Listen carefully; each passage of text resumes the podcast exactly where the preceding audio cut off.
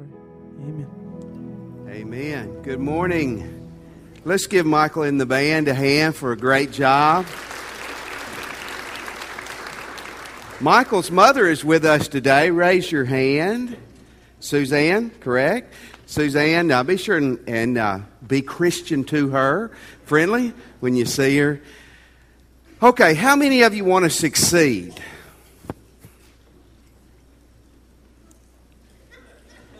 You want to do the same grade over again next year? Raise your hands. You're not asleep yet. Okay.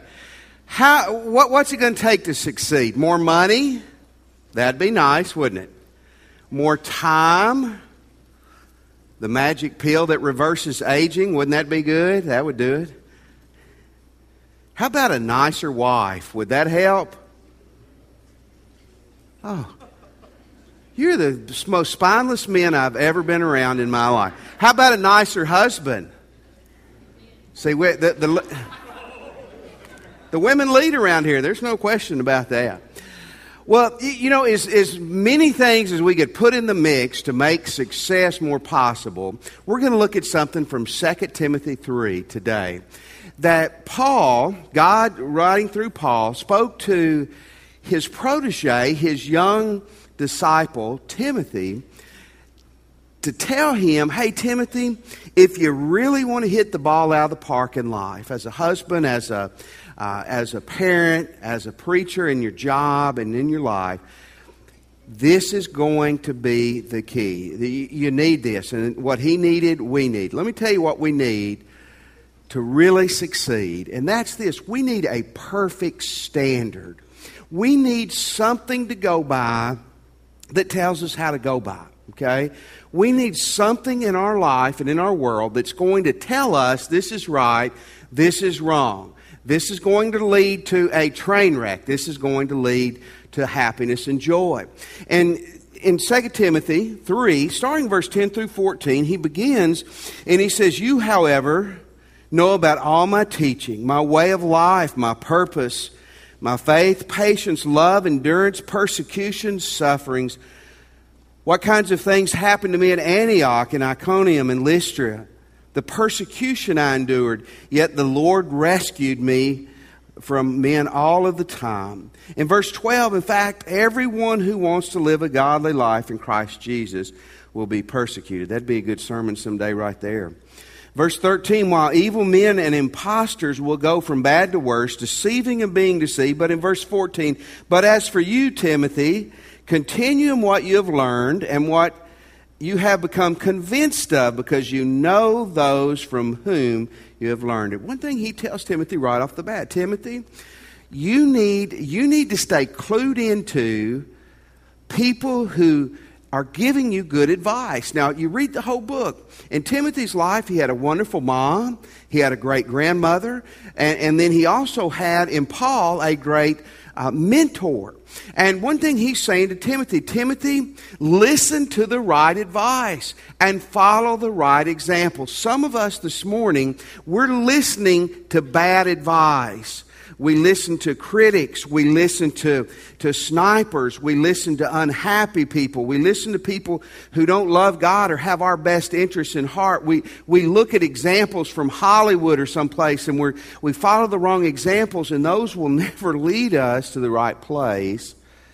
But as good as a good example is, as good as advice is, they always fall short. In other words, there's no perfect person who's going to have all the right answers every time to help you. So he tells Timothy, I've got a perfect standard for you, and that's the Bible. The Bible is perfect. Some of you have given consideration to that thought in your life. Some of you may not have. But if you've got a Bible, if you don't have a Bible, we'll get you a Bible after church. There's a Bible probably in your pew. The Bible is the perfect Word of God. In verse 15 and 16, it says, and how from infancy. Now, 2 weeks from now, Mother's Day, I'm going to touch on this. But think about this. How from infancy, Timothy, you had been taught the Scriptures, which are able to make you wise for salvation through faith in Jesus Christ. In verse 16, all Scripture is God-breathed and useful for teaching, rebuking, correcting, and training in righteousness. I want us to camp out in verse 16 for a minute. He starts out and he says, all Scripture. All means every bit of something. It means the totality. It means the individual in the totality or the totality incomplete. All Scripture. That Scripture there can mean a single text or it can mean the whole Bible. All Scripture is God-breathed.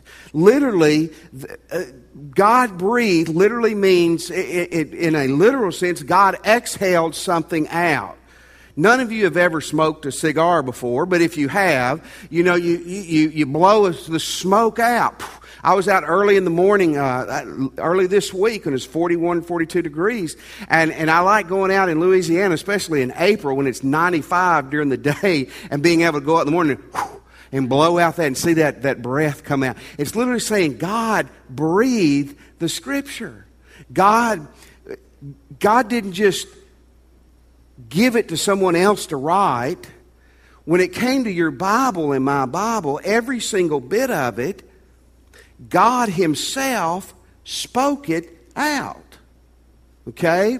Now, certainly at this point, when this was written, he was talking about the Old Testament, but he's also, no doubt, talking about the Gospels and the rest of the New Testament. In 2 Peter chapter 3, Peter talking, and it's really neat what he says we're going to see about what we already have of Paul's writings. Bear in mind that our Lord's patience means salvation, just as our dear brother Paul also wrote you with the wisdom that God gave him. Look in verse 16.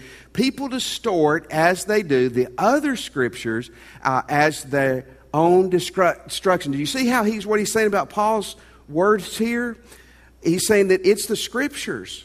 It's God-breathed. In 2 Peter chapter 1, we get another picture of how God gave us Scripture. It says, above all. In other words, this is of top importance. If this is wrong, we're in trouble. If this is right, then you better listen and pay attention. You must understand, no prophecy of Scripture came about by the prophet's own interpretation of things. For prophecy never had its origin in the human will, but prophecy came through God. And as they spoke, they were carried along by the Holy Spirit. Now listen, if you read the Bible, you can tell, if you really read closely, you can tell different humans were being used.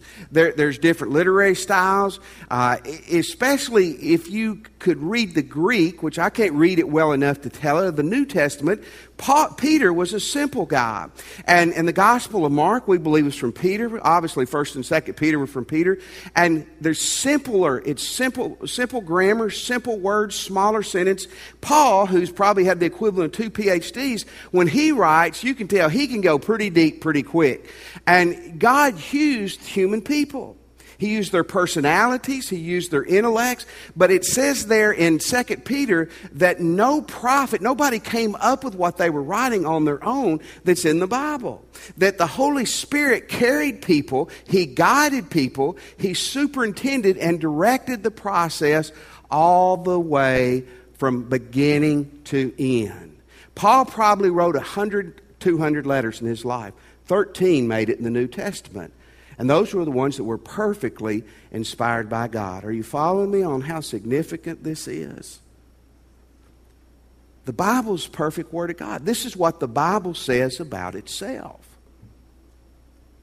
How many of you have ever heard the Bible has errors and contradictions in it? Sure you have, if you've listened much. Do you remember Madalyn Murray O'Hair? She was not a lady in our WMU group years ago. Madalyn Murray O'Hair was the infamous atheist who is responsible for getting prayer out of schools. And she really, from the 60s, 70s, and 80s, really, her sole intent was to attack God in our country.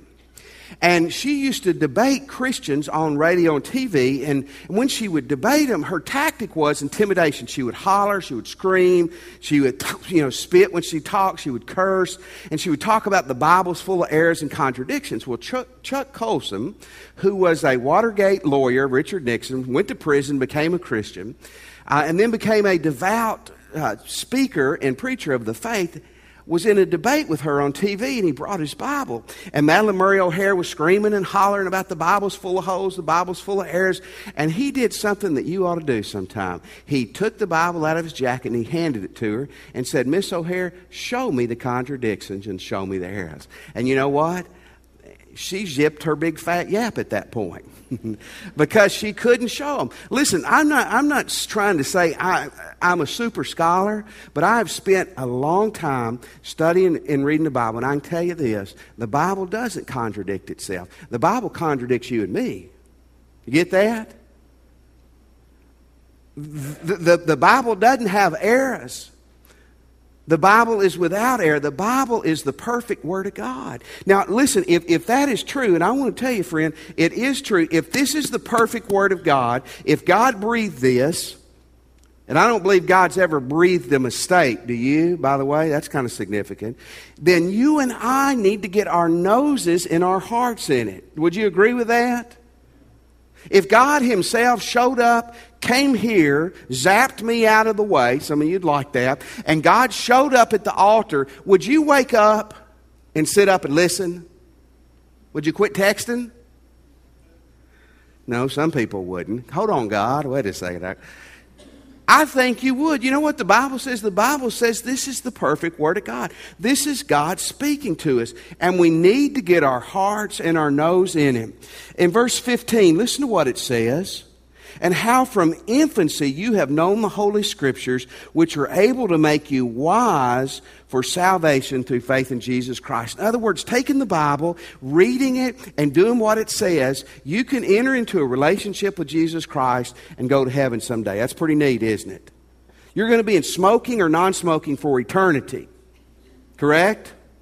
Smoking in eternity is not going to be good. And it says here, this book right here can show you how to find Jesus Christ and find a relationship with Him. Look in verse 16 with me. "All Scripture is God-breathed, and it's useful." Now, if you're taking notes, this is a great word. Useful means it's profitable. It's advantageous. It's helpful. If I was going to sell you something today, and I could guarantee you it was profitable, helpful, and advantageous to your marriage, to your happiness, to your business, to your success in your career, to your academics and athletics, and I definitely believe following God makes you better in every area.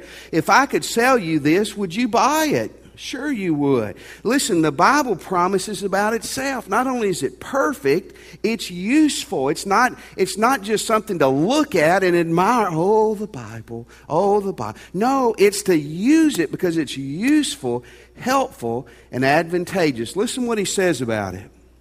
He says four things here. It's useful for teaching. Now, that word teaching literally means for doctrine. In other words, the Bible gives us clear-cut ideas on what's right and wrong, what to believe. Now, you know what's going to sink many of our families today? Parents, you know what's going to cut your kids off at the knees?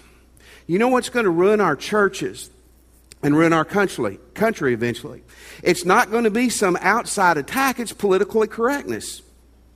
And that says that nothing's right and everything's okay. And the only thing is wrong is for you to say something is wrong. You know what? 2 + 2 is 4. Correct? And if it makes you feel good to say it's 5, that's fine, but it's still 4. And the Bible says that there are things that are right and wrong and that we are to believe and not to believe. It gives us instruction. There was a conference in Atlanta, Georgia, a few weeks ago. And it was Christian groups meeting together to talk about sexuality in the 21st century. And I did not go. I read some of the reports from it. Some of it looked good. Some of it looked disgusting. People were saying, well, we have to take what the Bible says about homosexuality, adultery, and fornication. And then we have to understand it with culture. And we have to understand it with our society today and how we feel. And the Greek word for that is baloney. Friend, if you're going to get your standards based on culture, your standards are going to constantly be changing, aren't they? There has to be some absolutes. The Bible gives us absolutes. Here's a second word. He says it's good for rebuking. Don't you love that word? I had a card in the early service. I think it was a joke. They wrote, "Tell me more about rebuking. I have a list of people I want to rebuke." Rebuking means to show. It shows you where you're wrong. It shows you where you're wrong. How many of you know what a warning label is? Okay, where I grew up in Tennessee, everybody, even girls, they dip school till they're about 18, and then the girls quit and the boys maybe quit. And there's warning labels on tobacco, correct? If you dip 5,000 cans of skull, at some point your lip falls off, correct? Okay, that's on there for two reasons. So when you sue the tobacco company, they will have something to stand on in court. And secondly, because that's probably accurate. The Bible is full of warning labels, isn't it? Let me give you a couple. Hey, men, cheat on your wife. If you survive the gunshot from her, God's going to get you eventually, right? Women, cheat on your husband. It's gonna go bad. Hey, take money from work. Take money just a little bit, but they're not paying you enough, and you deserve it. You know what? You're going to end up in prison some point eventually. You know what? The Bible tells you that. It's a warning label. Remember what I said earlier, we don't reject the Bible because it contradicts itself. We reject the Bible because it contradicts us. It warns us, okay? Here's another word it uses, and that's the word of correcting. And certainly these go together. To correct means to help straighten something out, to amend it. Okay, men, I'm going to give you another chance to bow up and be a man today. How many of your wives need to be corrected to some degree? Thank you, Paul. We have one courageous man here. I see, Steve, you're doing it behind her back. I don't know if that counts. And Wayne, Stacy's not here, and Wayne is... Okay, women, how many of your husbands need to be corrected? See, I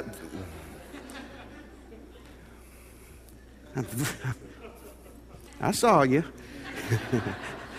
You know what? If you can get your wife or your husband or your parents to read the Bible enough, you know what? It'll help straighten them out. The Bible is perfect, and it helps correct us. And the last word it uses is training. This is a great word. It says for training in righteousness. Now, this is literally the picture of the Bible being like a personal trainer.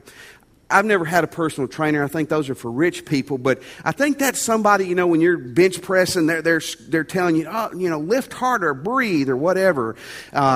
And a personal trainer is supposedly someone coming along beside you. It's really a picture of a coach and who's watching you perform and who's telling you where you need to change this and do this differently. The Bible does that. When we get our nose in it, when we read it and we study it and we hear it, we read it and we study it, really and truly with an open mind, the Bible trains us. It shows us how that we are to do life. And those are good things, guys. Those are things that will help us and make us different. Martin Luther was a great Bible scholar in the 1500s. Martin Luther said the Bible has hands and feet. When you hear it and you get your life into it, it will reach out and grab you and shake you and correct you. And that's exactly true. See, the Bible can do all those things for you if you get your nose and your heart in it. How many of you have ever fallen asleep with the Bible on your chest? Doesn't that, I mean, when you wake up, don't you feel spiritual? I mean, you've got a tattoo, bonded leather right there. I remember in college, I'd hear people say, I fell asleep last night with the Bible on my chest. And, you know, I wanted to go, whoop-de-doo. You know what? That is not going to help you one single bit. You got to get your nose symbolically and your heart in it. You got to be taking it in and living it out. I read a few weeks ago, in America, the average American spends 15 hours a week on the internet. Now, some of that may be legitimate. At work, you're working, you're doing things. But a lot of that, and what that article was talking about, was what we do at home. We play at home. I love to get on the internet. It's a research library right at your hands. I mean, you can do so much. Certainly you can do bad, but you can do so much good. But here's the sad thing. 15 hours a week on the internet, the average Christian, the average professing church-going Christian probably spends about 15 minutes a week in their Bible. 15 hours Googling Elvis and 15 minutes reading life-changing principles from the Word of God. Everybody in here knows who Bill Cosby is. Bill Cosby, in an interview, he talked about his faith, and he grew up going to church and being exposed to Christianity, and I guess he knew it was a faith interview because he had counted. He said in the interview, I have 8 Bibles in my home. Many of you have 8 to 10 Bibles in your home. But he was honest enough to say this. He said, I believe it's God's Word, and I believe it can make a difference in a person's life, but I just don't spend much time reading it and living it out. Folks, it's not going to help you just looking pretty on a shelf, okay? You got to use it. Think of your Bible as a workbook. How do you read your Bible? How do you read your Bible? Do you have a plan of attack in reading your Bible? When I was in graduate school, I remember a girl telling me, I just go at night and I just open it, poof, and wherever it falls, I read. And I thought, you know what? You are really goofy. I didn't tell her that. I said, oh, that's nice, that's nice, that's nice. I was being Christian and pastoral, you know. And I remember hearing about a guy who did that. He had a major decision to make. And so, I think it may have even been David Caston, I'm not sure, but he went home and he said, God, speak. And he opened his Bible and he put his finger down. And it was Matthew 27 and it says, Judas went out and hanged himself. And David said, oh my goodness, what is God trying to say? He said, I'll try this again. So he turned to another passage and he went like this. And that verse said, now go and do likewise. That wasn't David. But, okay, if you're doing that, I'm not trying to criticize you. I'm just saying we got to get past kindergarten. That's kindergarten Bible reading. That's okay. You have to be in kindergarten someday. Let me give you 2 ways to read your Bible that'll change your life, okay? If you really do these. 2 ways. There's 100 ways, so I'm not saying these are the only ways, but these are 2 ways that you hear it as much as you can, like you're doing now, and then you read it and you take it in. Here's 2 methods. One is just simply read your Bible, okay? Here's what I do. I will start in Matthew every year. Matthew chapter 1. I'm going to read through the New Testament every year. There's 260 chapters. If you've never read your Bible, now's the time to get started. Every Christian should read through the New Testament every year. I start in Matthew. I'll read a chapter in Matthew. Then I'll read a chapter in Romans. Now, you have to keep up where you are. But I'll read Matthew, Romans, and then I'll finish Matthew. I'll go to Mark, and I'll go from Romans. I'll go to 1 Corinthians. And that way I'm kind of jumping around, and it just gives a little bit of variety. There's nothing wrong with starting in Matthew and reading through Revelation. That's just the way, that's a good way I found to do it. Now, you're ready to start in the Old Testament. The Old Testament has 929 chapters. It's big, okay? To read it in a year, you got to read 3 a day, almost every day. Maybe you're not ready for that. Read your New Testament this next year. You get started, you get ready to read the Old Testament, start in Genesis. And then start in Psalms. That's what I do. Because if you just start in Genesis, sometimes about Leviticus, you're getting kind of bogged down with all that begots and slewing people and stuff like that. And, you know, stay away from their wife and their girlfriend and their uncle and their mother and all that. Good stuff, but it can bog you down. But I'll start in Genesis and I'll start in Psalms. And I'm constantly reading there. Read 2 chapters a day. And you can read through the Old Testament. Every other year you're reading through it. So read your Bible. Here's a second method. I just call it the study method. I start in Genesis 1 and I start in Matthew 1. And I just try to read 5 to 6 verses. And I read with my pen in my hand. If something sticks out, I underline it. If it really jumps out at me, I'll check it and I'll read it again. Sometimes I will check a verse 4 times, where in a matter of 5 minutes, I've read over that 5 or 6 times. And this morning, I was reading it in Ezekiel, and I think I read 5 or 6 verses. And I was reading in Matthew and the New Testament, I read 5 or 6 verses. It takes a long time to get through the Bible, but doing those 2 things, you're getting the overview constantly, and then you're getting enough to chew on it constantly. A lot of good Bibles out there. I like the New International Version. There's a lot of good versions. Life Application Study Bible is a very good study Bible. Remember, if you have a study Bible, once the Scripture's in those study notes, that's not God anymore, okay? That's somebody's good thoughts, and they're probably a good scholar, but that's not God. Bottom line is you can sit in church your whole life and not know much about the Bible. You can own 1,000 Bibles and not know much about it. You got to get your nose and your heart in the Bible. Here's what happens, what God says. When we do, we will live successfully.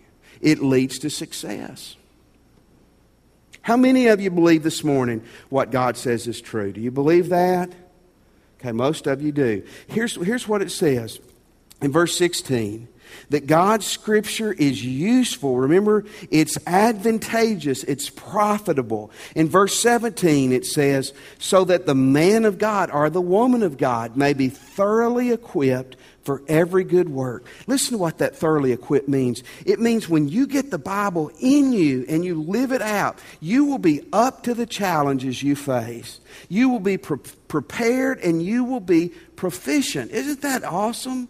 Get the Bible in your life, live it out, and you will be prepared, proficient, and you will be effective. There was a poll done several years ago, and they interviewed people who consistently read their Bible. Here's what they found out. People who really read their Bible were happier, were more at peace, and more content than people who didn't. You get that? Those are three things everybody in here wants. Budweiser can't give it to you. More money can't give it to you. But people who kept their nose in the book and lived it out had more joy, had more happiness, had more peace, had more contentment. I want to tell you today, you get your nose in the book and you live it out. You'll be a better husband. You'll be a better wife. You'll be a better parent, a better boss, a better employee. I believe this. You'll be a better student, a better athlete. You will take into your life, in every area of your life, you will be better if you will take God's Word in and you will live it out. It's perfect. How can it lead you wrong?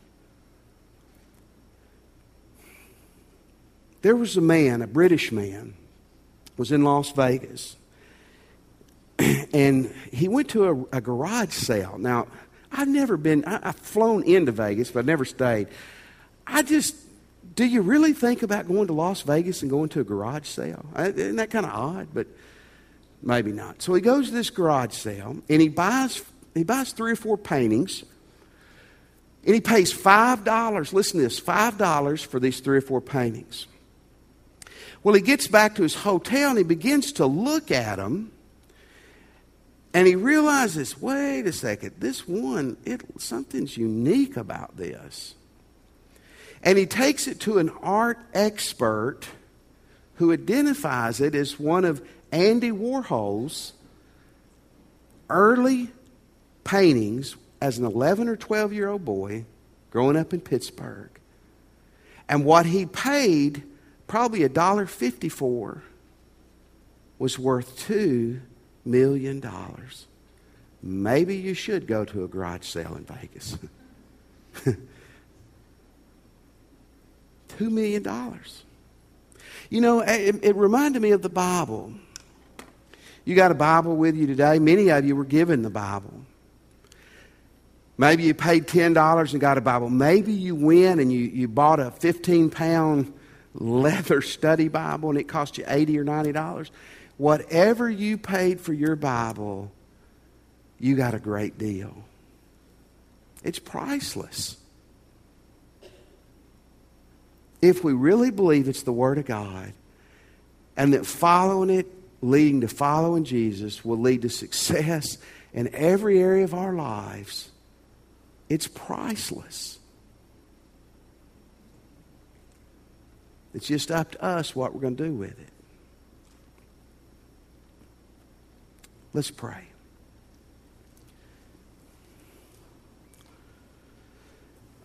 Christian, I would just challenge you right now to spend some time thinking about what you need to do with the Word of God, what kind of commitment you need to make in just a moment.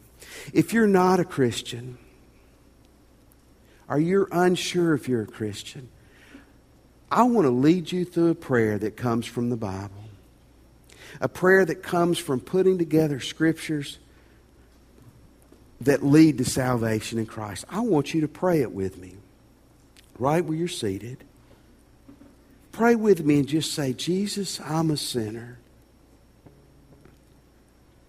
And I want to repent of my sins.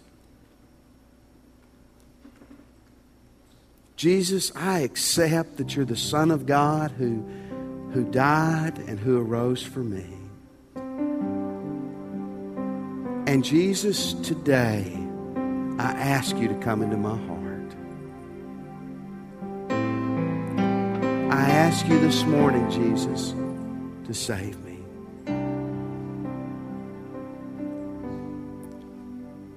Let me have your attention just for a second. We're going to stand in a moment. And while music's going to be sung and played, I want to challenge you to respond to Christ today. Maybe you just prayed and asked Jesus in your heart.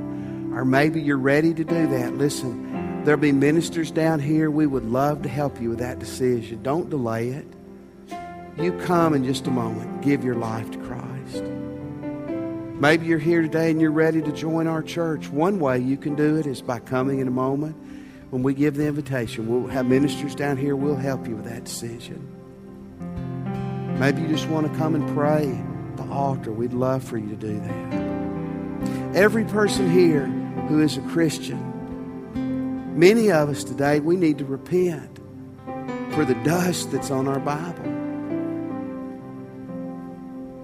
And we need to make a commitment from this day on that we're going to keep our nose in it and let God and His Word change our lives. Christian, will you make that commitment where you're standing or at the altar? Let's stand. And as God leads you today, you step out, you come, you follow.